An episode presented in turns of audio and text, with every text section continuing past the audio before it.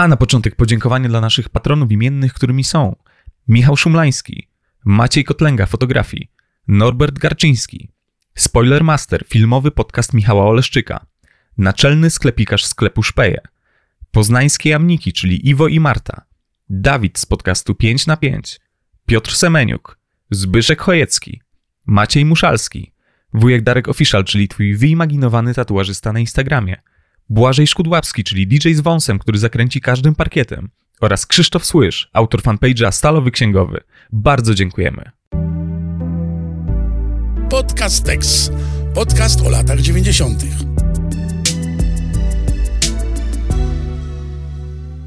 E, Bartek, proste pytanie. Właściwie to prośba.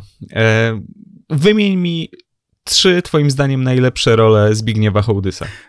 Mógłbym powiedzieć bardzo taki, taki przestarzały, memiczny, memicznie żart, że, e, że, że, że w biopiku Erika Claptona, prawda, był super. Ale nie, ale szczerze mówiąc, to e, moją ulubioną rolą e, Zbigniewa Hołdysa jest rola w teledysku do piosenki Stalker ja nie wiem, czy, czy ja o niej opowiadałem już w tym podcaście, czy po prostu ja z tobą rozmawiałem o niej, bo, bo coś mi się tak kojarzy, że, że był ten mhm. temat kiedyś. Ale to jest e, teledysk, w którym Zbigniew Hołdys e, chodzi po centrum Warszawy, tam w okolicach e, Ronda Dmowskiego, chodzi z fotelem i ustawia ten fotel e, gdzieś tam po prostu w korku ulicznym, tak, pomiędzy samochodami i gra. I jakby kamera też nagrywa, jak ludzie są na niego strasznie wkurwieni, że on po prostu tam, nie dość, że są zablokowani, pewnie jest jakiś piątek i kto do domu jechać, to jeszcze dodatkowo przychodzi Zbigniew Hołdys i blokuje ci przejazd. tak. Z jakiegoś powodu. I śpiewa straszną piosenkę pod kątem tekstowym, w sensie przerażającą trochę piosenkę. Więc to jest moja ulubiona rola z Miguela Hodysa. A u ciebie jak tam, jak to, jak to tam było z, z jego tam filmografią? Słuchaj, mam kilka, dlatego pytam. E, przede wszystkim e, rola słynnego polskiego muzyka to jest, myślę, coś, co z powodzeniem, mhm. e, z powodzeniem robi Zbigniew Hołdys. Rola opinionisty, komentatora życia publicznego, politycznego, społecznego, mm -hmm. to też, też jest jego, ale moja ulubiona, wyobraź sobie, moja ulubiona rola, a to właściwie jest taka rola przelotna, to jest cameo Zbigniewa Hołdysa i Tytusa Hołdysa, z tego co wiemy, mm -hmm. e, młodego, wówczas bardzo człowieka, w filmie Killer z 97 roku i tak się szczęśliwie składa, że porozmawiamy dzisiaj właśnie o tym filmie Juliusza Machulskiego. Tak jest, powiem ci szczerze, że jak oglądałem teraz, teraz znaczy dobra, oglądałem Killera wielokrotnie e, i od razu może na wstępie powiem, że nie uwielbiam tego filmu, filmu. Bardzo lubię drugą część dużo bardziej niż pierwszą, więc mhm. jakby tak nie, z reguły jak rozmawiamy o, o, o, starszych filmach, to ja raczej je lubię niż nie lubię, e, a tutaj e, albo przynajmniej jestem w stanie jakoś tak spojrzeć sentymentalnie e, i, i ocenić trochę pozytywniej, a tutaj Killer nie jest moim ulubionym polskim filmem. Wiem, że jest po prostu istotny i dlatego o nim rozmawiamy i jakby jest bardzo interesujący pod kątem, nie wiem, interpretacyjnym czy, czy, czy, czy, czy, czy w ogóle treściowym, nie? Ale, ale powiem ci tak, oglądałem Killera wielokrotnie i dopiero teraz przy tym ostatnim Seansie. Nawet nie. Obejrzałem teraz ostatnio i nie zauważyłem tego Hołdysa i potem dopiero zrobi, robiłem e, research i, i, i e, zobaczyłem na Filmwebie, że tam jest cameo Hołdysa jako mężczyzna na lotnisku, tak? I Tytus Hołdys też tam się pojawia jako tam chłopiec na lotnisku. I puściłem sobie dopiero w slow-mo i zobaczyłem, że on tam jest. On przechodzi przed kadrem dla osób, które są zainteresowane, tuż przed sceną, e, spoiler, ale będziemy spoilerować, e, strzelaniny pomiędzy ludźmi Siary i ludźmi Lipskiego. Tak. Ty wiedziałeś, że on tam jest? Widziałeś go wcześniej? E, nie wiedziałem o tym wcześniej, ale powiem ci, że ku mojemu zaskoczeniu poznałem e, go w tym kadrze i, i, i zaskoczyłem mhm. się własną spostrzegawczością. I tak patrzę, a okej, okay, to jest kurwa ten człowiek, który pół Warszawy zablokował potem na fotelu. Tak, tak. on właśnie szedł tam wtedy zablokować. Tak, tak, tak. Poznaję, poznaję. No przełom lat 90. i, i zerowych był usłany rozmaitymi blokadami dróg, więc jakby to się wszystko bardzo, bardzo dobrze wpisuje. Za chwilę się okaże, że na przykład nie zauważyłem jakiegoś bardzo istotnego e, szczegółu w, w, filmie Killer i na przykład nie, nie rozumiem go do dziś, ale a propos tego, o czym mówisz, mhm. to się fantastycznie składa, bo ja wróciłem też do Killera, do filmu, który widziałem pewnie z pięć razy gdzieś tam w telewizji e, mhm. i powiem ci, że myślałem, że, że bardziej go lubię, faktycznie. Że jest fajniejszy, mhm. że się będę też dużo lepiej bawił. Bo to, że tam coś się zestarzało, albo że nie każdy żart wejdzie, bo Killer jest też filmem miejscami przeżartowanym, mimo że jest filmem pełnym kultowych tekstów, które powtarzamy do mhm. dziś. Jest oczywiście jedną z tych komedii, to, to momentami jest koszmarnie przeżartowany. No ale tak czy siak myślałem, myślałem, że ten film jest fajniejszy. Dlatego warto poświęcić godzinny odcinek, żeby porozmawiać w całości o tym dziele Juliusza Machulskiego ze scenariuszem Piotra Wereśniaka. Powiedzmy, że ze scenariuszem Piotra Wereśniaka, bo ten oryginalny scenariusz został bardzo, bardzo przez reżysera zmodyfikowany i to jest w sumie ciekawa rzecz, no bo Wereśniak był wówczas postacią, no bez specjalnego dorobku, postacią też dosyć młodą. E, I ten wielki reżyser, słynny albo ukochany reżyser, który no bardzo chętnie kręcił filmy na podstawie własnych pomysłów, nie i własnych scenariuszy postanowił spróbować i się zabawić tutaj konwencją. Tak, to jest swoją drogą podobna historia trochę z tym, z tym Piotrem Wereśniakiem e, do, e, do opowieści, którą snuliśmy na temat Chłopaki nie płaczą filmu Olafa Lubaszenki, do, do których scenariusz z kolei napisał e, Mikołaj Korzyński, który, no nie pamiętam ile on tam miał lat, ale, ale no też jakoś chyba tam około 28, tak, 27, no to tak, to, to Piotr Wereśniak istotnie był bardzo, bardzo młodą osobą. Napisał scenariusz, który miał być początkowo takim w ogóle poważnym, mrocznym e, kinem gangsterskim. E, ja muszę powiedzieć, że tutaj bije się w piersi, dlatego że jestem w, w ostatnim tygodniu, kiedy przygotowywałem research do tego odcinka, akurat nie byłem w stanie dotrzeć do książki, która się nazywa Killer i tam autorami tej książki są Juliusz Machulski i Piotr Wereśniak i ta książka, która jest dostępna oczywiście już dzisiaj tylko i wyłącznie w bibliotekach, jest, ona zawiera ten oryginalny scenariusz. I ja totalnie, jak przyjeżdżam, przyjadę do Warszawy, e, to totalnie biorę się i jakby jadę jakoś pewnie w lipcu w wakacje e, do Biblioteki Narodowej i, i wypożyczam to, dlatego że te fragmenty scenariusza, które, które znalazłem w internecie, są absolutnie super, tak? Tam jest na przykład taka scena, ona, ona, ona jest, o niej wspomina artykuł w Wirtualnej Polsce, scena, w której um,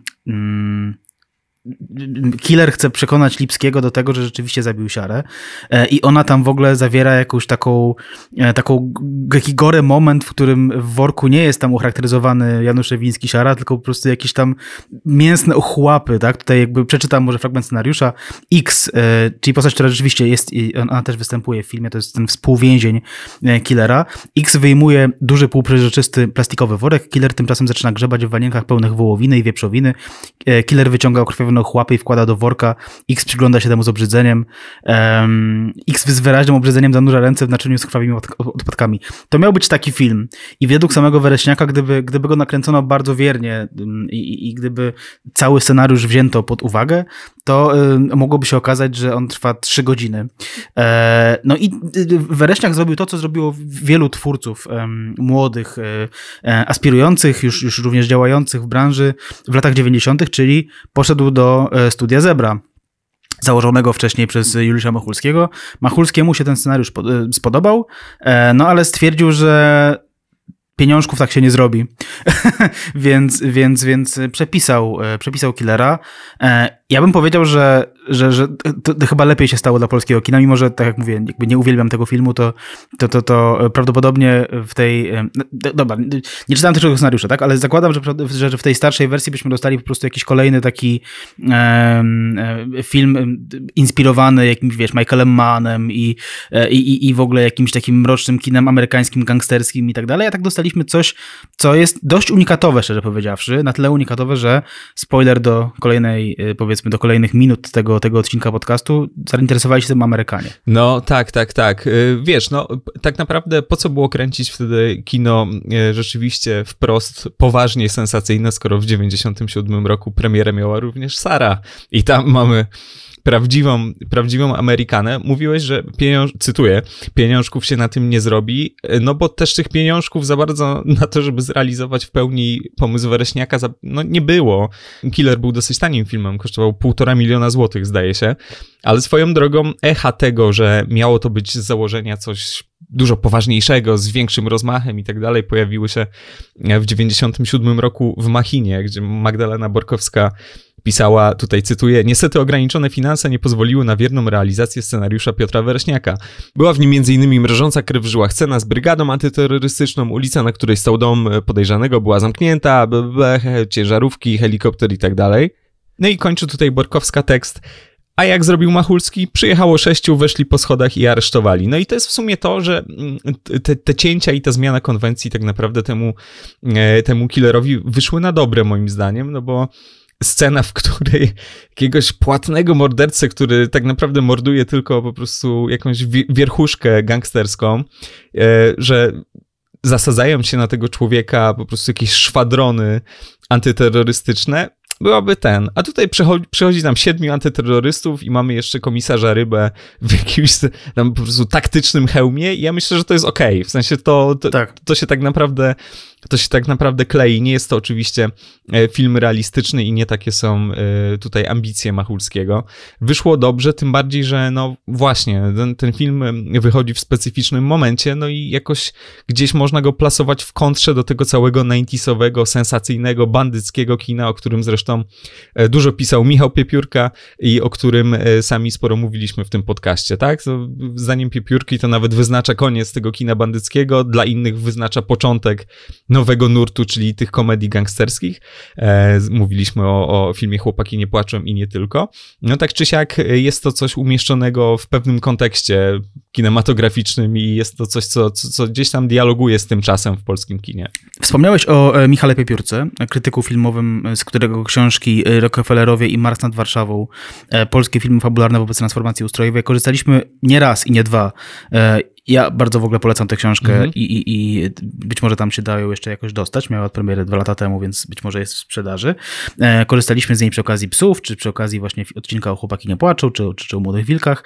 E, a tutaj tak się składa, że e, wręcz się do Michała odezwaliśmy i poprosiliśmy o krótkie wspomnienie związane z killerem i, i, i do tego wspomnienia zapraszamy.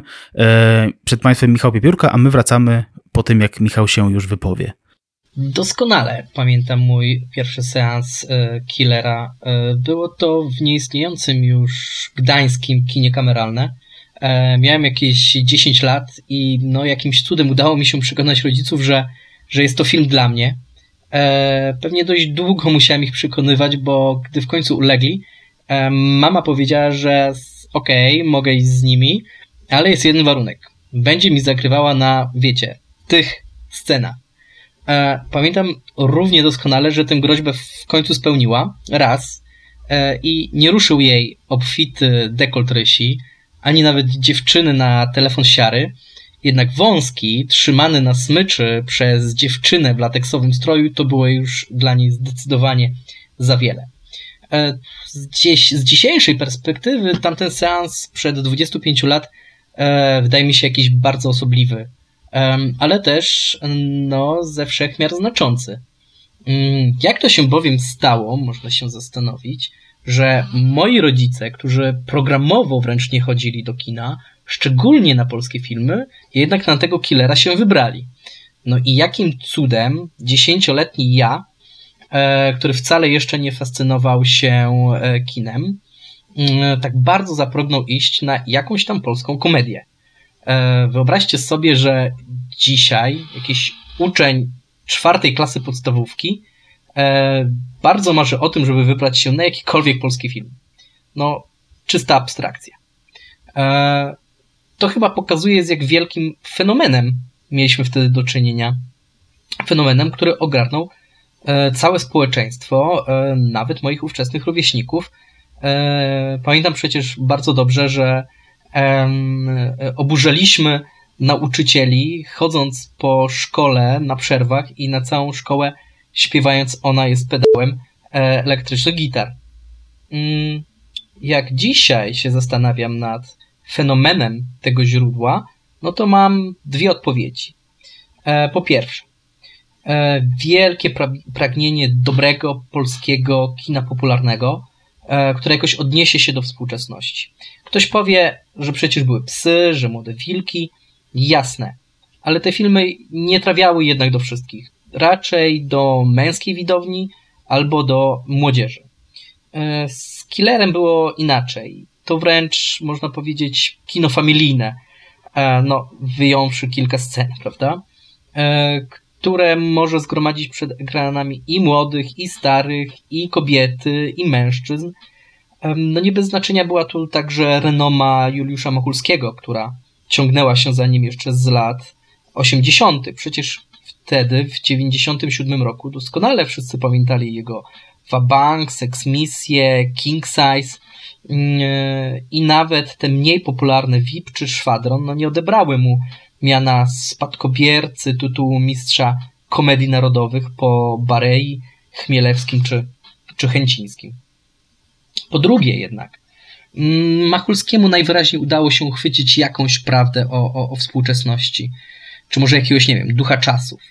E, kino bandyckie, co prawda, również odsłaniało jakąś skrywaną wiedzę o transformacji, wyjaśniając w końcu, czemu jest tak źle, choć miało być przecież tak dobrze. Mm, Killer jednak, choć rozgrywa się przecież w tej samej rzeczywistości przestępczej Polski lat 90., e, w końcu dawał wytchnienie i ulgę. Jakąś nadzieję, że ten wszechobecny układ skorumpowanych polityków i, i mafiozów w końcu się da rozbić. Na dodatek może to uczynić zwykły, miły, uczynny facet, który został w to wszystko przecież wplątany całkowicie przypadkowo. Machulski przekonywał więc, że no, jesteśmy w końcu w stanie jako społeczeństwo wydobyć się z tego szamba e, e, wszędobylskiego przekrętu. Um, uczynić to można dzięki sprytowi, kreatywności, przedsiębiorczości, czyli tym wszystkim, czym cechował się e, sympatyczny taksówkarz o twarzy jakże popularnego wtedy Czarka Pazury. E, nie bez znaczenia był też fakt, że te przymioty pokrywają się z zaletami idealnego kapitalisty. Kapitalisty, w który w końcu pokonał ten komunistyczny, postkomunistyczny układ i wprowadzał najwyraźniej kraj na szerokie wody wolnego rynku, o którym wszyscy tak przecież marzyli. Te sny, które społeczeństwo śniło od dobrej dekady, by w Polsce było jak na zachodzie, wydawało się wreszcie pokrywać z rzeczywistością. Um, dalekie echa właśnie tych, tych, tych snów, tych marzeń, um, można usłyszeć w, w tej plotce o tym, że hollywoodzcy producenci zaproponowali Machulskiemu grube miliony za zakup scenariusza Killera. No bo no jeśli Amerykanie chcą nas naśladować, no to chyba już naprawdę jesteśmy na zachodzie. To był Michał Piepiórka. Y, do wątku amerykańskiego, hollywoodzkiego, związanego z Killerem oczywiście jeszcze wrócimy, ale faktycznie y, ciekawy tutaj wątek interpretacyjny się tam pojawia w kontekście Killera, no bo oczywiście Machulski był osobą wówczas na pewno dosyć szczerze rozbawioną, y, tymi wszystkimi protagonistami, twardzielami z polskiego kina. Też wspominał o tym, że jeszcze przy okazji to oni się tak zachowują w życiu prywatnym, o tych ba bandach takich pasikowskich, paramilitarnych, mm, czyli o tej całej ekipie aktorskiej, która rzeczywiście przenosi to poza ekran. Była wówczas, e, była wówczas mowa, no ale jakby żart z kina sensacyjnego czy z jakiejś nadmiernej powagi to jedno, a ten wątek właśnie związany z tym, że kino bandyckie jednak tutaj nam podsuwa no nieco bardziej pesymistyczną wizję, a killer nam jednak sugeruje, przynajmniej można taką linię przyjąć, sugeruje, że, że możemy w tej nowej, kapitalistycznej rzeczywistości się jakoś odbić jako prości ludzie, tylko wystarczy wziąć sprawy w swoje ręce. Oczywiście teraz to mm, bardzo, bardzo upraszczam, no bo mm, Killer, będąc jakąś taką komedią omyłek na pewno, no bo jakby kluczowe dla fabuły jest to, że główny bohater zostaje wzięty za E, zapłatnego zabójcę, no to on jednak też pokazuje, że no jakaś tam powiedzmy może nie tyle jakieś szlachetne przywary, bo no w sumie killer wchodzi w nie swoje buty i to bardzo łatwo tak naprawdę i potem przejmuje hajs, który lewy czy nie lewy też nie jest dla niego, ale że możemy przy, przy pomocy jakiegoś własnego sprytu i jakiegoś takiego no jednak kombinatorstwa w tym, w tej, w tej rzeczywistości sobie poradzić, czyli tak, czyli coś, co wyznacza jakby koniec jakiejś takiej postkomunistycznej, obciążonej epoki i coś, co otwiera jakąś globalistyczną epokę, w której każdy może być no właśnie, no można tego typu linie tutaj przyjąć oczywiście. E, Michał tutaj wspomniał o, o, takich e, wątkach lokalnych związanych właśnie z, z, mm, z tym, że, że, że ten układ, który killer finalnie pokonuje, to jest ten taki mm, układ z, właśnie senatora z gangsterem i, i, to wszystko ma jakieś tam pochodzenie e, perelowskie i, i, i, mm, to jest wreszcie to, z czym protagonista jest w stanie wygrać i, e, i, i ten, ten, ten stary układ tam wyrzucić za, przez okno i, i, e, i ośmieszyć tak, tak naprawdę finalnie, no bo jakby ta scena, w której gangster Siara i senator, ale też gangster Lipski tam się próbują robić zapasy jakieś na lotnisku jest oczywiście obśmianiem tego wszystkiego, tak? To jakieś takie dwie karykaturalne postaci, które w zasadzie próbują, kiedy już wszystkie środki zawodzą, to, to, to, to, to próbują się rozłożyć po prostu na łopatki dosłownie, tak? Jakby tam robiąc solo po prostu na gór, za górką, tak? E, interesująco w tym kontekście wypada tekst, który napisał e, Łukasz Orbitowski w, w, w, takim, w takiej książce e, na temat filmów powstałych po roku, polskich powstałych po roku 89.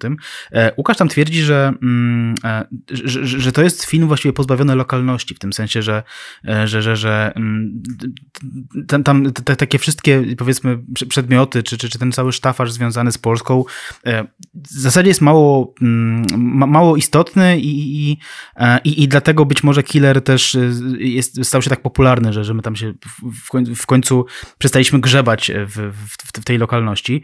Ja szczerze powiedziawszy się tutaj z Łukaszem Orbitowskim nie zgadzam. Nie wiem, nie, nie, wiem jak ty. Znaczy, wydaje mi się, że, że, że, że um, Machulski, bo chyba, chyba nie Wereśniak, ale właśnie Machulski umieścił w tym scenariuszu tak wiele um, wątków e, lokalnych, dialogów, które wskazują na to, że dokładnie mamy do czynienia z tym konkretnym miejscem na mapie świata.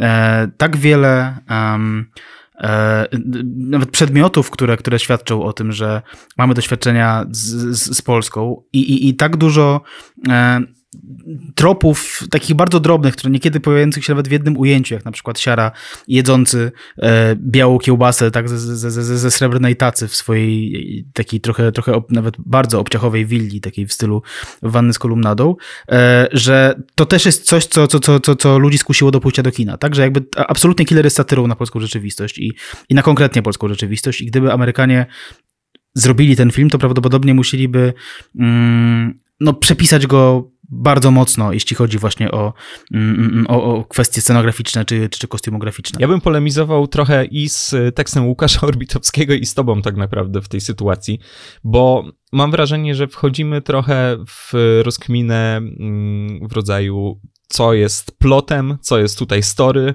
co jest tematem i tak dalej, i tak dalej. To znaczy, wydaje mi się, że na pewnym poziomie Killer jest filmem bardzo łatwo przetłumaczalnym mhm. na jakiś uniwersalny język filmowy.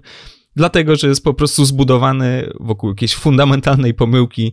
Ktoś wskakuje właśnie w cudze buty i po prostu budujemy mhm. E, wszystko wokół tego i możemy to tak naprawdę przepisać na jakąś komediową, gangstersko-sensacyjną historię bez problemu. Czego nie moglibyśmy zrobić, oczywiście teraz sięgam po skrajności, a jednocześnie nie, nie moglibyśmy tego zrobić z psami, mhm. e, bo byłoby to nieczytelne, tak naprawdę moglibyśmy tylko okroić e, sobie jakieś wątki i, i, wokół tego to wszystko budować. Ale z drugiej strony rzeczywiście mm, nie byłoby to zbyt pełnokrwiste, zakładając, że Killer jest filmem pełnokrwistym. Wspomniałeś o tej białej kiełbasie w srebrnej zestawie. Tutaj jest dużo jakichś takich wątków, no właśnie, y, Machulski sobie żartuje z jakiegoś noworyszostwa tak naprawdę, w najlepsze. Bo przecież i ten Siara, który bardzo szybko się wzbogacił na jakiejś działalności przestępczej, jest jakimś po prostu totalnym po prostu młotem, rubasznym, jakimś bambaryłem i hehe.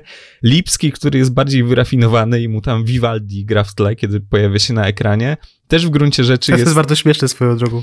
Tak, też w gruncie rzeczy jest, jest grubo ciosany, więc, więc tutaj mamy tego typu wątki i Orbitowski w tekście, o którym mówisz, mm, zwraca uwagę na to, że no może nie dałoby się przepisać mm, tej sceny z naczelnikiem więzienia, tak, granym przez Marka Kondrata, no bo przecież widz amerykański by nie zrozumiał, dlaczego on się pcha do tego programu i tak dalej, i tak dalej. No tu bym się nie zgodził, jest więcej takich rzeczy, które, mhm. które są y, zlokalizowane tutaj rzeczywiście, natomiast mm, ten niedoszły hollywoodzki killer dalej by się bronił tak naprawdę jako, jako komedia sensacyjna, tylko byłby to, no teraz nie wymyślam niczego oczywiście, mm, nie, nie, to nie jest zbyt odkrywcze, byłby to inny film, natomiast na poziomie podstawowej fabuły dalej byłby czytelny w gruncie rzeczy. Nie? Znaczy jasne. Znaczy... Oczywiście mhm. wątki związane z na przykład z transakcją, z zakupem Pałacu Kultury, no, no doskonale się interpretuje w, kon w kontekście polskiej kultury. Wiadomo, czego symbolem jest Pałac Kultury. Wiemy z tego filmu, że on ma się docelowo stać jakimś po prostu takim centrum rozrywki, kasynem, cokolwiek. I, i kasynem, tutaj, tak. i tutaj możemy, możemy rozmaite sensy do tego dodać. Natomiast to jest tak naprawdę drugorzędne.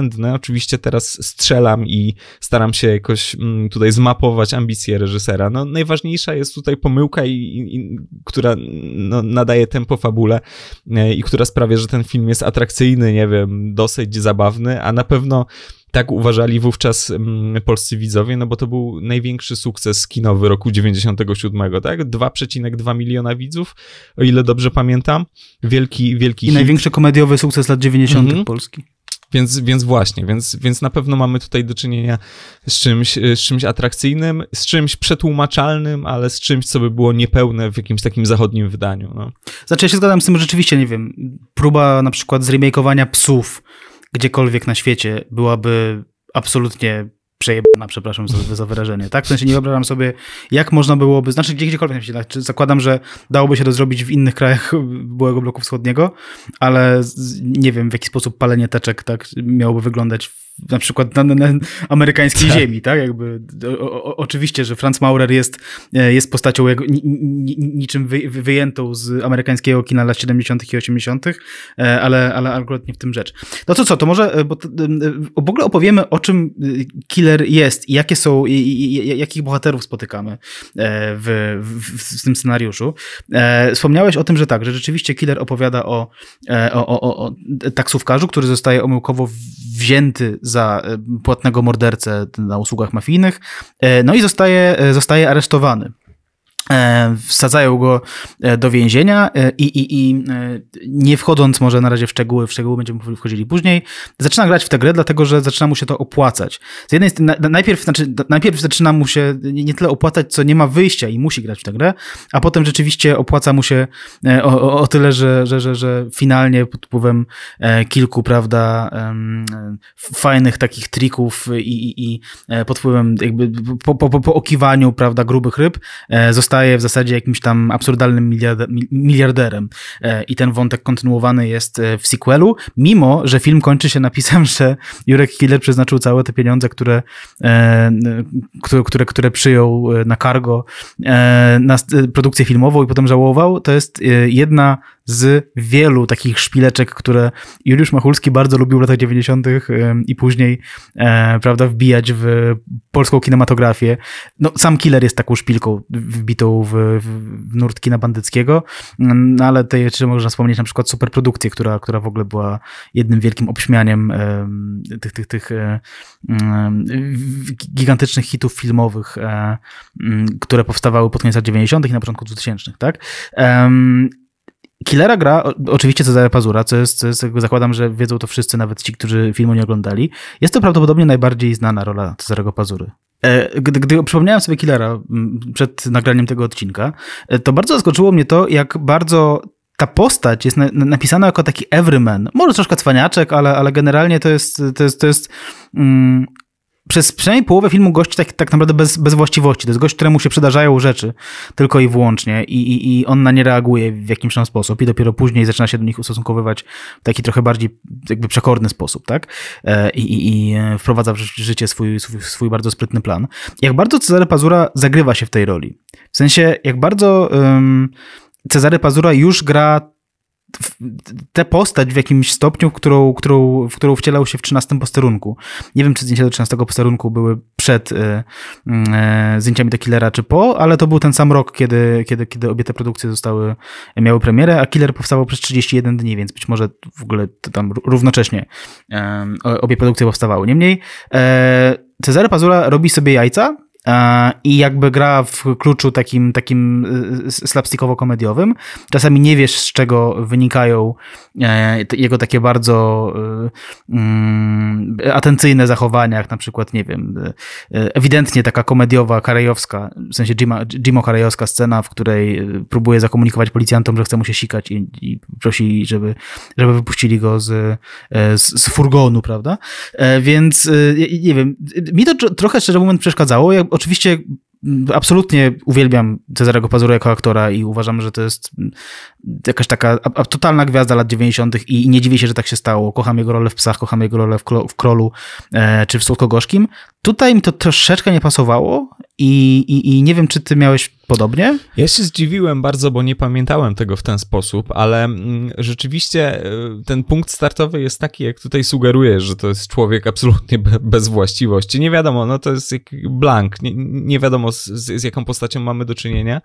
Natomiast to wejście w rolę tak, jak się okazuje, w niebezpieczną, ale w wygodną rolę mm, prawdziwego, słynnego, płatnego zabójcy mu przychodzi nad wyraz łatwo. To znaczy, mhm. brakuje mi tam tak naprawdę przynajmniej jakiejś jednej sekwencji, która nam pokaże, że to przejście jest względnie niemechaniczne. Mhm. E, tylko wiesz, od razu, cyk. Oczywiście ja wiem, on zostaje osadzony w areszcie, tam spotyka kudłatego i on strasznie się zachwyca tym, że poznał killera, no i w, w, takim razie jedziemy, ale, ale ta zmiana jest dla mnie, e, ta zmiana jest dla mnie nie do końca tak naprawdę zrozumiała. No i zagrywanie się, o którym mówisz, rzeczywiście, no to jest początek tego Cezarego Pazury, który nas zdążył dosyć szybko zmęczyć tak naprawdę. E, zresztą jak się prześledzi te jego losy karierowe w tych latach późniejszych, no to tak, to, to, to ten Pazura został, mówiąc nieładnie, zarżnięty tak naprawdę dla mhm. publiczności i, i, szukał rozmaitych y, nowych rozwiązań. No i jego kariera w kabarecie, hu, to było coś. E, więc, y, więc ja mam takie wrażenie, że ten film, oczywiście oparty na bardzo chwytliwym pomyśle, bo to w ogóle nie ma co, co tutaj tego kwestionować, nie? Nie jest to może najbardziej oryginalny pomysł na świecie, ale wciąż jest to, jest to taki dosyć mocny e, mocny koncept, no on się tak w jakichś takich niektórych momentach rozwala. To znaczy, mam wrażenie, że widać, że nakręcono go w cały pełnometrażowy film w miesiąc i, i, tego, typu, i tego typu rzeczy tutaj wychodzą na wierzch. Z drugiej strony mamy jakieś takie rzeczy całkiem dopieszczone, to znaczy pod względem wizualnym, nie mówię tutaj o zdjęciach czy o montażu, tylko o kostiumach, o scenografii, sam na to też zwracałeś uwagę w tym researchu, no to tak, no to, to całkiem się to nam wszystko w gruncie rzeczy trzyma.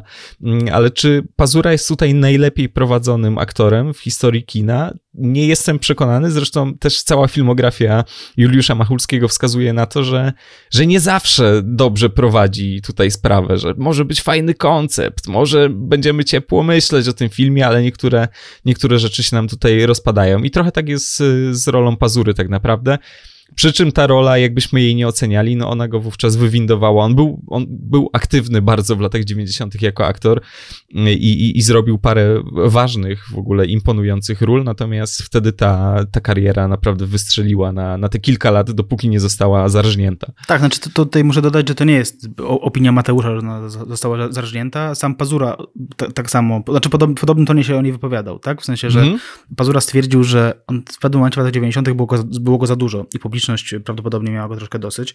E, no, no, no było to możliwe, tak? Jego Pazura przeszedł rzeczywiście taką drogę mm, od, e, od, od super charakterystycznych e, ról drugoplanowych i epizodów za, za, za drugie plany w Krolu i w Tato mm, wywiózł z Gdyni Złote Lwy.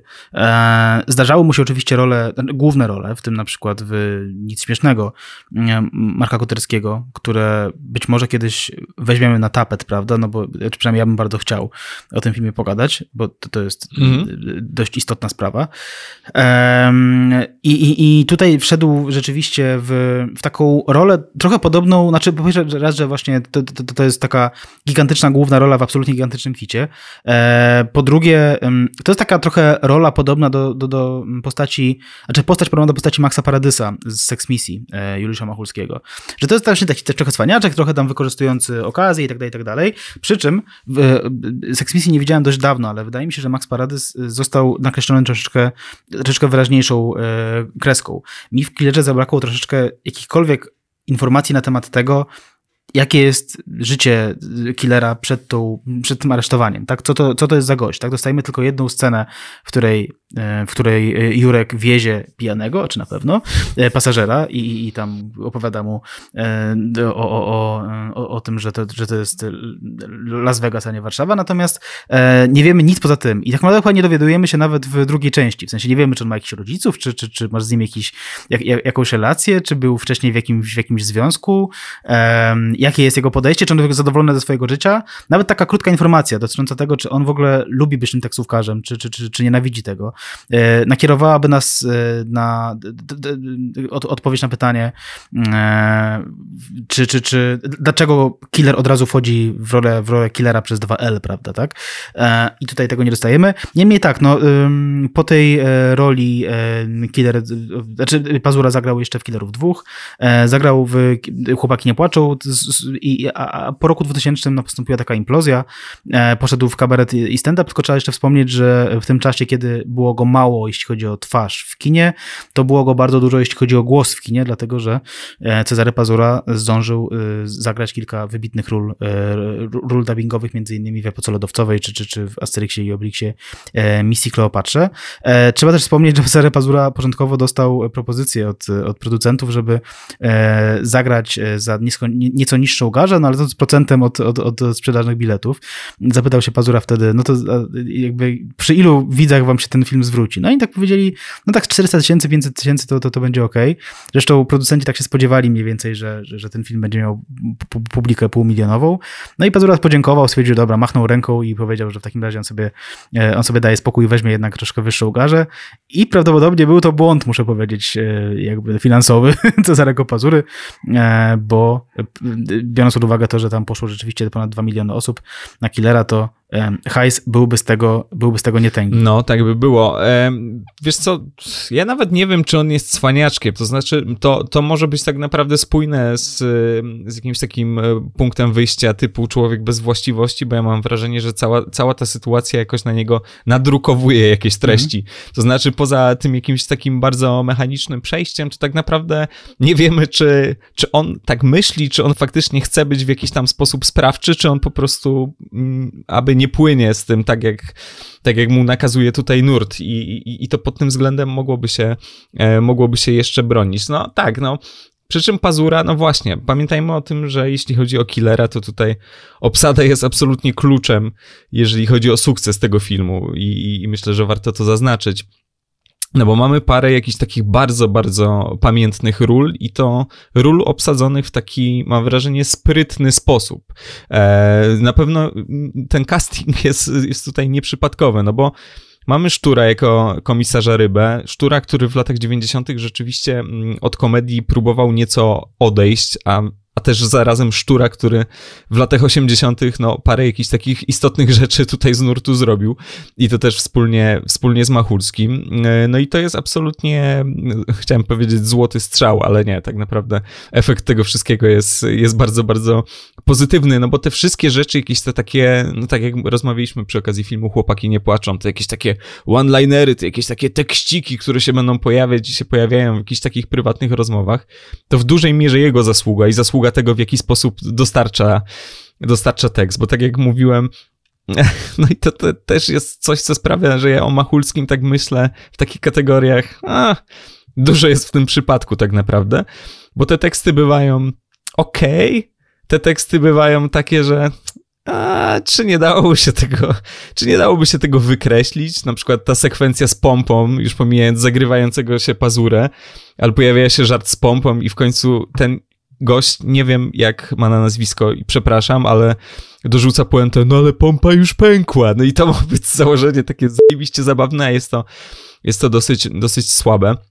No ale pomijając to, figura to jest wspaniała sprawa. Ty zwróciłeś uwagę na to, że ona była wówczas młodsza o rok od ciebie dziś, tak? O ile dobrze pamiętam. Tak, jest to przerażające. przerażające. Jest, jest to, jest to znaczy, tak. Nie, żeby ona tam jakoś, przepraszam, do w się staro wyglądała, czy coś, czy, czy, nie, czy nie, nie, nie jestem chodzi. załamany tym faktem, ale, ale jestem załamany faktem tego, że ja sam się starzeję, słuchaj, i okazuje się, że co roku jestem starszy o rok. witaj, witaj w rzeczywistości. E, no i Katarzyna Figura to jest fajna rzecz rzeczywiście, bo ona się wciela w jakąś taką, no właśnie, troszkę głupawą, ale sprytną żonę gangstera, czyli siary, jest takim trochę wampem, nie ma co, nie ma co gadać i wygrywa tutaj absolutnie, bo z jednej strony ym, pojawia się tutaj żart z jakiegoś takiego dotychczasowego amplua figury, ale ten żart e, z, e, z bycia seksbombą w jakiś sposób tak naprawdę cementuje to, że ona rzeczywiście jest tą ikoną seksu, jeśli chodzi o polskie kino, a jednocześnie pokazuje, że jest dystansik, nie? I cała ta auto, autoironiczna gra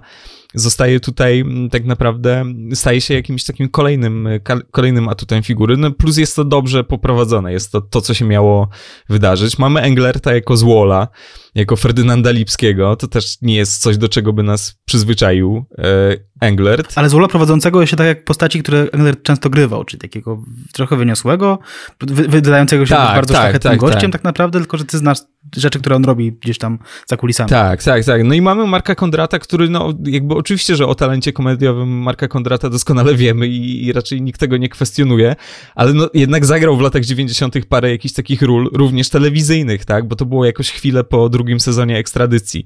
Mówię o premierze Killera. No mhm. i więc, więc jakiś taki w ogóle infantylno-głupkowaty naczelnik, ale jednocześnie trochę narcystyczny, no jest to doskonałe i powiem ci, że wracając do tego, że myślałem, że Killer jest fajniejszy, to najlepiej się bawiłem e, na scenach z Markiem Kondratem. Że jednak tak na zasadzie, że nie, pan Mareczek to jest jednak, to jest jednak granie. Ja go jeszcze bardziej lubię tę postać w drugiej części, postać naczelnika Marka mhm. Kondrata. E, jest, jest jeszcze, jeszcze bardziej zafandułowaty niż, niż w jedynce, ale, e, ale też jakby on, on gra, jakby, dobra, Killer jest pełen postaci, które są absolutnymi albo synami, albo głupkami, albo, albo bołów, tak? E, w sensie może, może nie wszyscy, no jakby tam ten, ale nawet te postaci pozytywne, jak, jak Jurek Killer, czy, czy, czy, czy mm, grana przez Małgorzatę Korzekowską Ewa, to nie są najczystsze etycznie, to nie są najczystsze etycznie bohaterowie, tak? Oni się odbijają rzeczywiście etycznie od tych, od tych wszystkich siar lipskich, tam ryś i, i, i naczelników więzienia, ale, ale to nie są jakieś tacy super, super krystaliczne postaci. I, i, i ale tutaj ciężko w ogóle być złym w jakiś sposób, w jakiś sposób na, na postać Marka Kondrata. E, mamy y, Krzysztofa Kierszowskiego, zmarłego niedawno, e, który no, prawdopodobnie zagrał swoją największą rolę filmową, czyli, czyli, czyli Wąskiego, a przynajmniej najbardziej rozpoznawalną, tak? Zakładam, że, że, że, że większość polskich widzów y, i, i, jeśli myśli Kiersznowski albo, albo zobaczy jego zdjęcie, to pomyśli sobie Wąski e, z Killera. Na chwileczkę zatrzymamy się e, przed, e, przy, przy Małgoracie Korzuchowskiej, dla której to była pierwsza, e, większa rola i, i, która tam jakoś ustawiła na lata jej, jej emploi, przynajmniej role, które do niej przychodziły, mm, bo, bo, bo podobno, znaczy ona sama wspominała, że potem przez, przez, przez, przez dłuższy czas po killerze um, przychodzili do niej castingowcy z propozycją przebojowa dziennikarka. Ona im mówiła, że ja już zagrałam przebojową dziennikarkę i dziękuję bardzo. Um, i, I dopiero tam Grzegorz Jerzyna postanowił ją, ją wyciągnąć tej, z tej szufladki. E, a następnie ona sama się wyciągnęła z szufladki, e, wchodząc do M jak Miłość e, i mając nadzieję, że będzie grała postać raczej negatywną, bo, bo, bo jak przeczytałem, Hanka była z początku, z początku taką, taką, taką wredną bohaterką, a potem dopiero zmieniła się w przykładną Matkę Polkę. A finałowo, czyli mam na myśli lata ostatnie, Małgorzata Korzykowska rzeczywiście jakby jest taką aktorką, która jest w stanie zagrać wszystko, bądź próbuje próbuje przynajmniej grać wszystko, bo mamy na przykład jej rolę w Procederze, czyli filmie o e, raperze Hadzie, czy, czy, czy w, gra też Stanisława Gierkową. Ja nie wiem, dlaczego ona jest obsadzona w tych rolach i jakby, zwłaszcza Procederze była absolutnie ekscentryczny to był, to był wybór, żeby ona zagrała e, jakąś taką po prostu twardą uliczną babę, tak? I, i moje skojarzenia z jej rolami Zem jak miłość czy, czy, czy, czy z rodzinki.pl były zbyt silne, ale, ale tak, ale Killer rzeczywiście ustawił jej tę jej te karierę bardzo mocno. No i mamy przede wszystkim, bo to jest chyba najbardziej, najlepiej kojarzona obok jakby Cezarego Pazury postać związana z Killerem, czyli, e, czyli Janusz Rewiński, e, który wcielił się e, w Siarę z całą pewnością jego najlepiej, e, najbardziej znana rola, e, a jednocześnie rola, w której Rewiński jest Rewińskim, tak? W sensie to, to nie jest tak, że ten Siara jest jakoś tam super wykreowany, tak? Rewiński to jest gościu, który gra w zasadzie na jednej nucie i to nie jest coś jakby pejoratywne, to co mówię teraz. Są tacy aktorzy, e, również na świecie, którzy, którzy grają to samo przez całe życie i wszyscy ich kochają, mimo że grają to samo. No to Rewiński trochę taki, taki jest, czy może raczej był, dlatego że on dawno w niczym nie grał. Tak? Jakby Re Rewiński ma ten swój taki charakterystyczny sposób akcentowania e, niektórych samogłosek, ma ten taki, e, ja w sumie już nawet nie wiem, czy on tak mówi e, rzeczywiście, czy, czy, czy, czy to jest jakaś jego taka postać, którą gra w, wiesz, publicznie, ale, ale, ale Siara jest Rewińskim, Rewiński jest Siarą i oczywiście nie mam tutaj na myśli etycznych tam jakichś rzeczy związanych z Siarą, tylko, tylko, tylko sam sposób mówienia i, i, i, i zachowania. No to jest. Powiedziałeś tutaj, że największą e, przyjemność odczuwałeś z. e, Przynosiło ci patrzenie na Marka Kondrata. No, dla mnie to jest jednak Rewiński. To jest, to, to jest taki gość, który jak się pojawia w killerze, to, to, to moje zainteresowanie automatycznie No wzrasta. tak, ale może przez to, że to jest jakby dosyć takie e, standardowe i sztandarowe amplua Rewińskiego, to to już na mnie nie robi jakiegoś takiego szczególnego wrażenia. To jest, wiesz, jakby siara i tam latający Holender z podróży pana Kleksa, to jest tak naprawdę podobna postać, chociaż oczywiście, no i widzisz, trochę, trochę jeszcze a propos aktorstwa Cezarego Pazury, e, w scenach w willi, bardzo efektownej willi Siarzewskiego, czyli Siary, e, ja momentami zastanawiałem się, co tak naprawdę gra Cezary Pazura. Mhm. Bo oczywiście to miała być, to miało być połączenie zmieszania i tego, że jest się w, no, w dziwnej sytuacji, połączone z upojeniem alkoholowym i tak dalej, ale jak zestawi się granie pijanego tutaj przez Rewińskiego, który okej, może mieć naturalną łatwość i miał to już wypracowane, i zestawienie tego wszystkiego z Pazurą, który trochę gubi momentami tę postać i tak naprawdę podrzuca kwestie w jakiś inny, nie do końca naturalny sposób, to też tak trochę wygląda jakby e, Cezary Pazura się uczył grania komediowego i mu to jeszcze tam wypadało. Nie, nie mówię, że w 13 posterunku zawsze jest doskonały, ale przynajmniej jakby trzyma, trzyma postać, nie? Mhm. A tutaj ona mu momentami, e, momentami wypada. No tak, no jeżeli chodzi o, mm, e, o obsadę, no to oczywiście poza, poza Zbigniewem Hołdysem i, i Cezarym Pazurem i Rewińskim, e, no to są najważniejsze punkty. No tych cameo trochę tam jeszcze jest, tak? Jest Władysław Komar, słynny sportowiec, krótko przed jego śmiercią, który grał Uszatego, czyli pierwszą faktycznie i ostatnią prawdziwą ofiarę Jerzego Killera, e, no bo tam dochodzi do, do jakiegoś tam e, nieporozumienia. No ale to właśnie to jest trochę taki film, że się zbiega sporo jakichś różnych czynników i można się zastanawiać, na ile one są przypadkowe, a na ile są częścią jakiegoś planu, bo jak sobie pomyślisz o tym, hmm, komedia niech będzie sensacyjna, gangsterska, z muzyką elektrycznych gitar. Tak, to będzie hit. Oczywiście teraz ironizuję, ale dziś trudno by było sobie wyobrazić ten film z inną ścieżką dźwiękową, nie? Tak naprawdę. Okazuje się, że coś, co to jest oparte na jakimś tak, za- zabawie słowem, na jakimś trochę ak- akustycznym graniu, trochę na rock'n'rollu, a trochę na tym takim typowo 90sowym saksofonie. To jest coś, co, co idealnie tutaj nam wypełnia przestrzeń.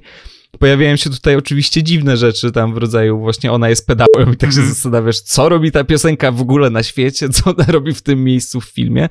No ale, ale tak, to jest, to, to, jest, to, to jest dokładnie to. No, Machulski próbował rzeczywiście z, z muzyczką już takiego flirtu przy Girl Guide, ale przy, przy Killerze to, to był absolutnie strzał w dziesiątkę, no bo ta płyta zresztą z soundtrackiem em, z Killera też była ogromnym sukcesem e, kasowym. Tak, ja miałem soundtrack do dwójki e, na kasecie, więc, więc tak, ale tam, tam bodajże platyna się wydarzyła tej, e, zdarzyła, zdarzyła i, i, i to jest w sumie dość rzadkie mimo wszystko, że, że, że zespół dostaje płytę platynową za trochę taki składak, no bo ten soundtrack jest mm, złożony po części z utworów, które są mm, stworzone do filmu, po drugie z utworów instrumentalnych stworzonych specjalnie do filmu, a po trzecie z, z, z, z, mm, no, z numerów, które pojawiły się mm, wcześniej chyba, tak naprawdę na płycie na Krzywy Ryj, e, właśnie między innymi tutaj Mhm. Ona jest pedałem, czy, czy, czy mm, czy co ty tutaj robisz? Nie wiem, czy ona jest pedałem, ale czy co tutaj robisz było singlem z, pochodzącym właśnie z, z, z, z, z na krzywy ryj. E, No i tak, no i ten składak okazało się, sprzedał się znakomicie. E, oczywiście największym hitem związanym z tym filmem był, e, był, był, był Killer. Piosenka, o której Kuba Sienkiewicz lata później wypowiadał się bardzo negatywnie i stwierdził, że to jest w ogóle jakiś strasznie słaby numer i w ogóle co, co, co, co to ma być. Ja bym się chyba zgodził tak naprawdę, w sensie on bardzo wpada w ucho i jest bardzo przyjemny, jak się, jak się wyłączy myślenie, ale jak się zacznie troszkę mocniej zastanawiać nad wartością kompozycyjną czy tekstową, to... E? Tak, do, Chyba, nie wiem. w sumie zastanawiasz się trochę nad tym, jaki to ma związek z tym filmem, bo to trochę brzmi tak, jakby Kuba Sienkiewicz dostał zlecenie, mówi, słuchaj, to będzie główny bohater i to jest killer, on się mhm. tak nazywa i napisz jakiś taki w ogóle taki film song, żeby to po prostu, wiesz, szło, że to jest o nim. I on tam pisze jakieś po prostu przypadkowe, już tylko killer, o sobie tylko tyle, wiem co za ile, w sensie, wiesz, jakby mm to mhm. nie jest o nikim, nie, tak naprawdę. Tak. Co oczywiście może się wpisywać w to everymanostwo e, Jerzego Killera, ale tak naprawdę jest, jest, jest super, super e, randomowe, tak? I, i, i, i sam Kuba Sienkiewicz mówił o tym, że jak to napisał, to myślał, że, no, że to jest jednak paździerzowa dosyć piosenka i że to, mm -hmm. to się nie uda. A okazało się, że to jest ogromny, ogromny hit. To jest takie, wiesz, znowu jak Tomasz Hajto, to jest takie polskie, takie nasze, nie? Że tutaj mm -hmm. dużo rzeczy na taśmę klejącą, że z jednej strony faktycznie niektóre rzeczy wyglądają fajnie, no tak na przykład kostiumy, właśnie, jak jest scena z, świetna, trochę randomowa, killer pojawia się jako dostawca pizzy, po czym udaje, że jest policjantem i chce się dostać do Lipskiego, no to jest to dopieszczone, chociaż zastanawiasz się, w jaki, w jaki sposób się to wydarzyło, że on zrobił sobie kombinezon z napisem Killer Pizza, I po czy co, coś takiego. I po co mu ten, ten I po napis? co się demaskuje, tak. Tak. To, to, to, jest, to jest zastanawiające, no ale no okej, okay, no zrzućmy to na karp konwencji po prostu. Tak, tu trzeba e, wspomnieć jeszcze, że, mm, że kostiumografką była Ewa Eismont-Machulska, czyli, czyli małżonka Juliusza Machulskiego e, i, i, i ona była też dekoratorką wnętrz w tym filmie. E, I, i, i muszę powiedzieć, że, że, że, że jestem pod wielkim wrażeniem tego, co jej się udało, co jej się udało zrobić. Trzeba też wspomnieć, że scenografem był Jacek Osadowski, e, który pracował też z, z Kucem Koterskim czy, czy, czy, czy z Bareją na przykład na planie Alternatyw 4. Mhm. Mm, ale wydaje mi się, że tutaj Esmont Machulska jako dekoratorka wnętrz miała troszkę więcej do, do, do, do gadania, jeśli chodzi o te e, takie drobne rzeczy, znaczy czasami mniej drobne, tak, ale o, o, o tło, e, które tam dzieje się za bohaterami filmu. No bo, no bo tak, wspomnieliśmy tutaj o tej białej kiełbasie na srebrnej, ze srebrnej zastawy, jest to, jest to, jest to chyba mój ulubiony kadr z tego filmu. I muszę powiedzieć, że nie pamiętałem, że on tam jest. I jak, jak się pojawił na ekranie, to, to, to zaśmiałem się w głos jedyny raz podczas oglądania. Jest, są takie drobne elementy, które absolutnie mi się kojarzą z połową 90sów. E, I, e, i, I, po pierwsze, tam jest bardzo dużo w ogóle przestrzeni wymalowanych jakąś taką farbą, która wygląda jak olejna. Tak? Nie mogę być pewien, że jest olejną, ale taką, taką odbijającą troszkę światło. E, jak wchodzimy do, do, do, do mm, gabinetu komendanta głównego policji, to za nim wisi jakiś jakiś taki dywan, na którym jest powieszone dopiero godło i tak się rzeczywiście chyba robiło z tymi dywanami. Mm -hmm. Ja mhm. nawet nie wiem, czy to jest żart do końca, ale, ale, ale uśmiechnąłem się gdzieś tam pod nosem, jak to zobaczyłem, tak? No i oczywiście mamy tutaj, że tak powiem, główną bohaterkę, głównego bohatera, jeśli chodzi o lo, lo, lokalizację związane z killerem, czyli, no, czyli te wille siary, I, I też tako, takiego bohatera drugoplanowego w postaci mieszkania e, siary, które, którego to siara udziela killerowi. E, mieszkania, które miałoby się znajdować na ulicy Dzikiej w Warszawie, przy ulicy Dzikiej w Warszawie. Mm, I oba te, te, obie te przestrzenie są dopełnieniem postaci Rysi, czyli, czyli małżonki Siereczewskiego, bo, bo, bo znajdują się w nim w nich absolutnie wstrząsające sprzęty, tak jak na przykład taki czarny, czarny jeleń, który w rogach ma, tam w rogi ma wkręcone świece w ogóle, nie? I e, zastanawiam się w ogóle skąd się wziął ten przedmiot i jakby czy on rzeczywiście był w sprzedaży, czy on został stworzony na potrzeby filmu. W każdym razie pojawiają się w dwóch, w obu tych mieszkaniach. E, tak, no jeśli chodzi o, o, o, o, o scenografię, to jestem pod, pod dużym wrażeniem i też jestem pod dużym wrażeniem tego, że udało mi się znaleźć znaczy nie, nie jestem pod wrażeniem siebie samego, ale jestem pod wrażeniem tego, tej ciekawostki, że o, okazało się po latach, że mieszkanie Siary e, jest mieszkaniem e, w prawdziwym świecie należącym do rodziców mamy ginekolog.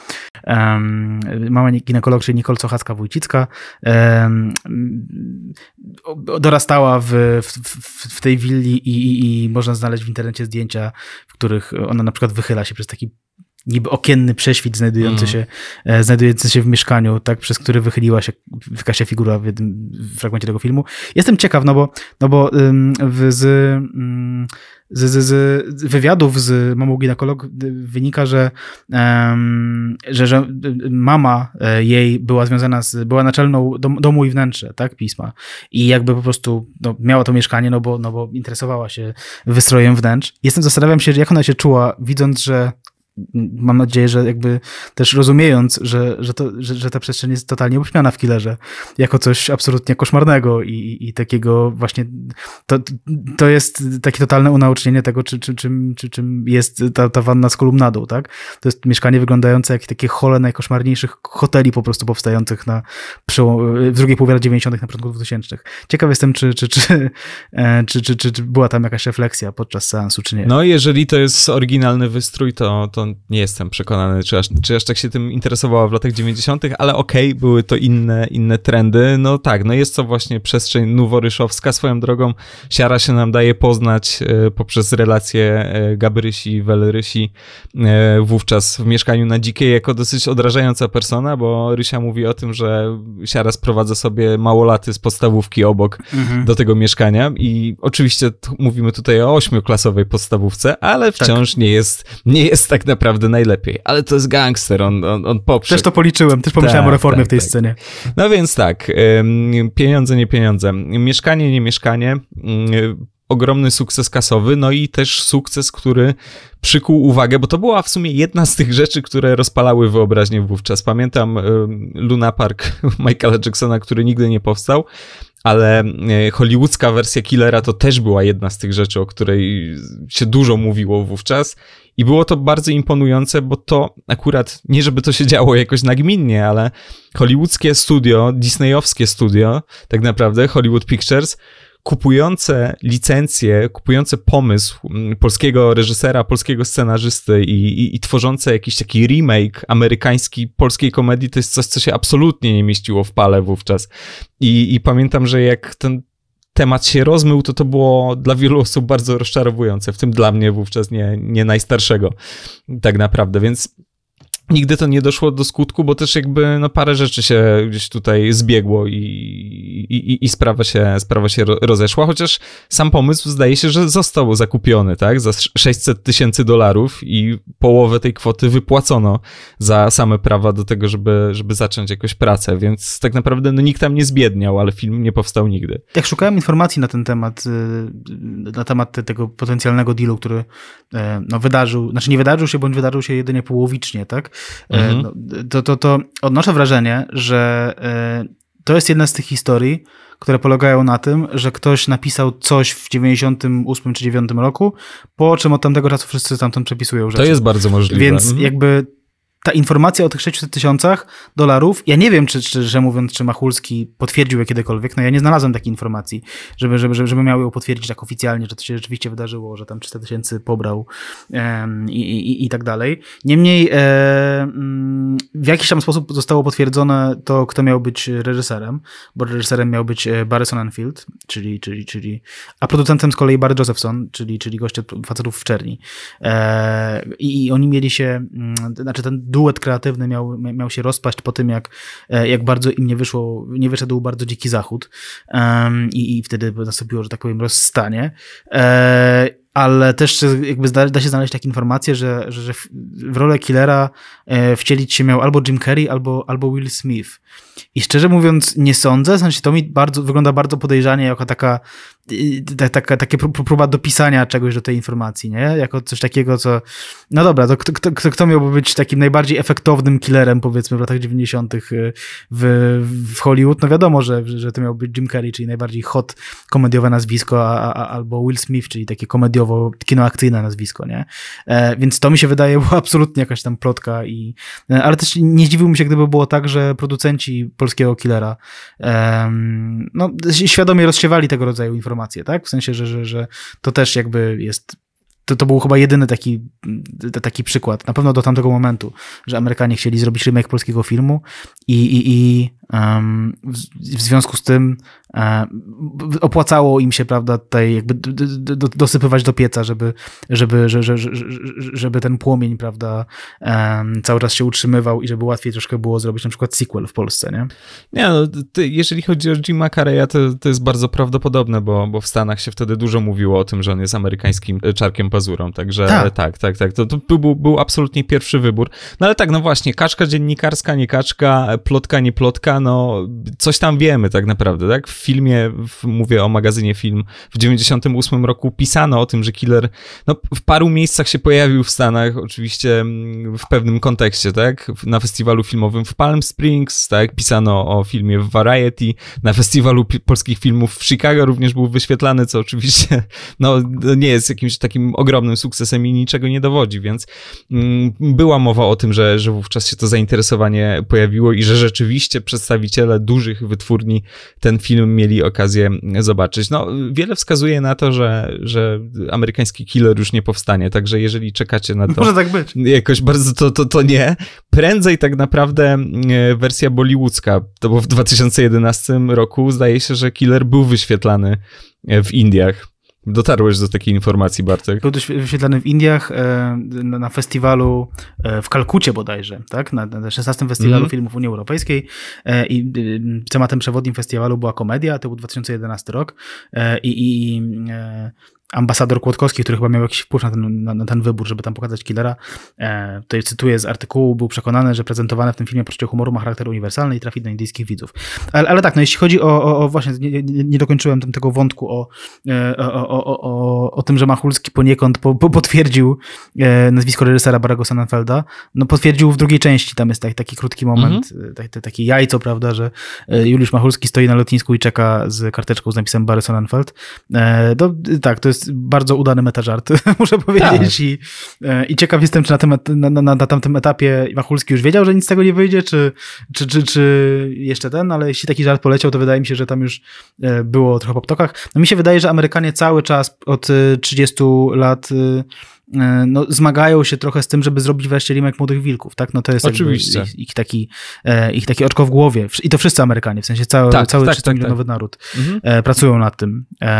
Wciąż nie zależy Jakimowicza swojego, wciąż, wciąż, wciąż nie ma, no ale nie, może Jim Carrey nie, no, teraz już. Nie, myślę, że Jakimowicz po prostu, no już jakby nie bawmy się w jakieś półśrodki, nie? W sensie kto, jakich oni tam mają aktorów w tych Stanach Zjednoczonych, Dokładnie. nie? To tak naprawdę, ja myślę, że Jarosław Jakimowicz e, jest absolutnie przekonany w ogóle, że jest reżyserem e, Młodych Wilków, to, to, to po pierwsze, i scenarzystą, e, ale myślę, że, że on by nie pozwolił na, na jakieś takie tutaj, wiesz, mm, prze, przekroczenia tego typu. No, no, no cóż, no Młode Wilki tak, Killer jest natomiast filmem właśnie a propos jakby pozytywności i negatywności postaci, to Killer pozostaje filmem, który uczy, że jeżeli przez przypadek spędzisz dwa dni w areszcie, to przysługuje ci odszkodowanie w wysokości pół tony dolarów amerykańskich i to tak. jest w sumie, to jest, to jest, ten, to jest ten morał, tak? To, to jest absolutnie, absolutnie przesłanie Machulskiego tutaj.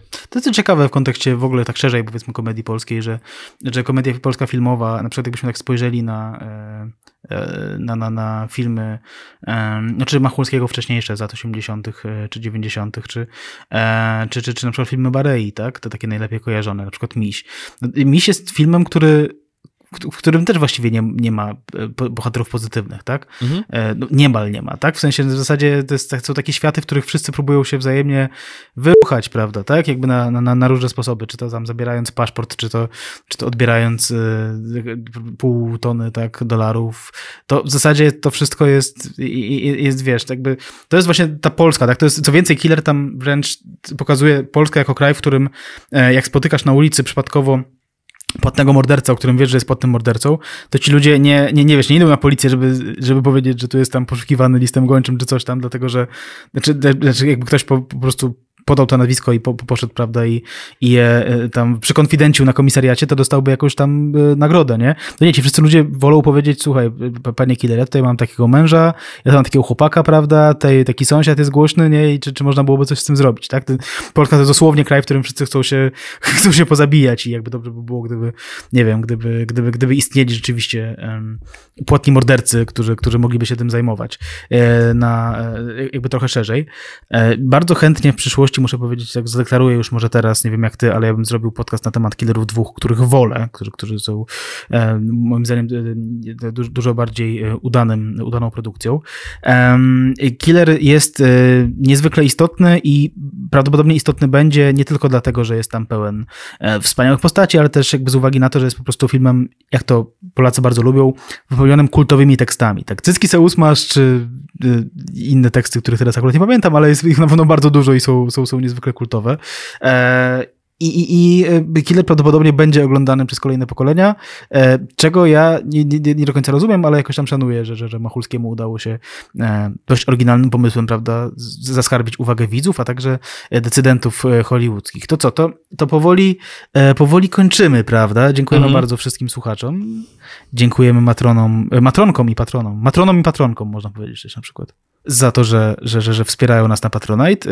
Dziękujemy wszystkim, którzy nas lubią i też wszystkim, którzy nas nie lubią, dlatego że im więcej masz hejterów, tym to, to oznacza, że masz większy sukces. No. Więc, więc jakby wiesz, tak, tak jest. W, na, na, scenie hip-hopowej. Tak. E, podobno e, ludzie robili to w 97 po wyjściu z kina i krzyczeli to do osób, które czekały w kolejce i ludzie mówili na przykład, że ej, tym prawdziwym killerem jest ten gość, który jedzie pijany tam na tylnym siedzeniu taksówki. I to jest słabe, mimo że fabuła nie jest może zawsze najważniejsza w filmie, to w tego typu kinie jest istotna, ale to, to musimy to zaznaczyć, że, że ten gość, który tam będzie bełkotał, tak naprawdę ma tam jakiś spryt sprytny plan i, i gra go Sławomir Orzechowski, więc w październiku minie 25 lat od premiery, także myślę, że możemy już wam spoiler podrzucić i się nie pogniewacie. Tak. E, no, no to co? To kończymy, nie? Mhm. E, dobranoc, dziękujemy bardzo i do widzenia i do zobaczenia i do usłyszenia. Tak jest. Podcast przygotowali Bartek Przybyszewski i Mateusz Witkowski. Czytał Tadeusz Drozda.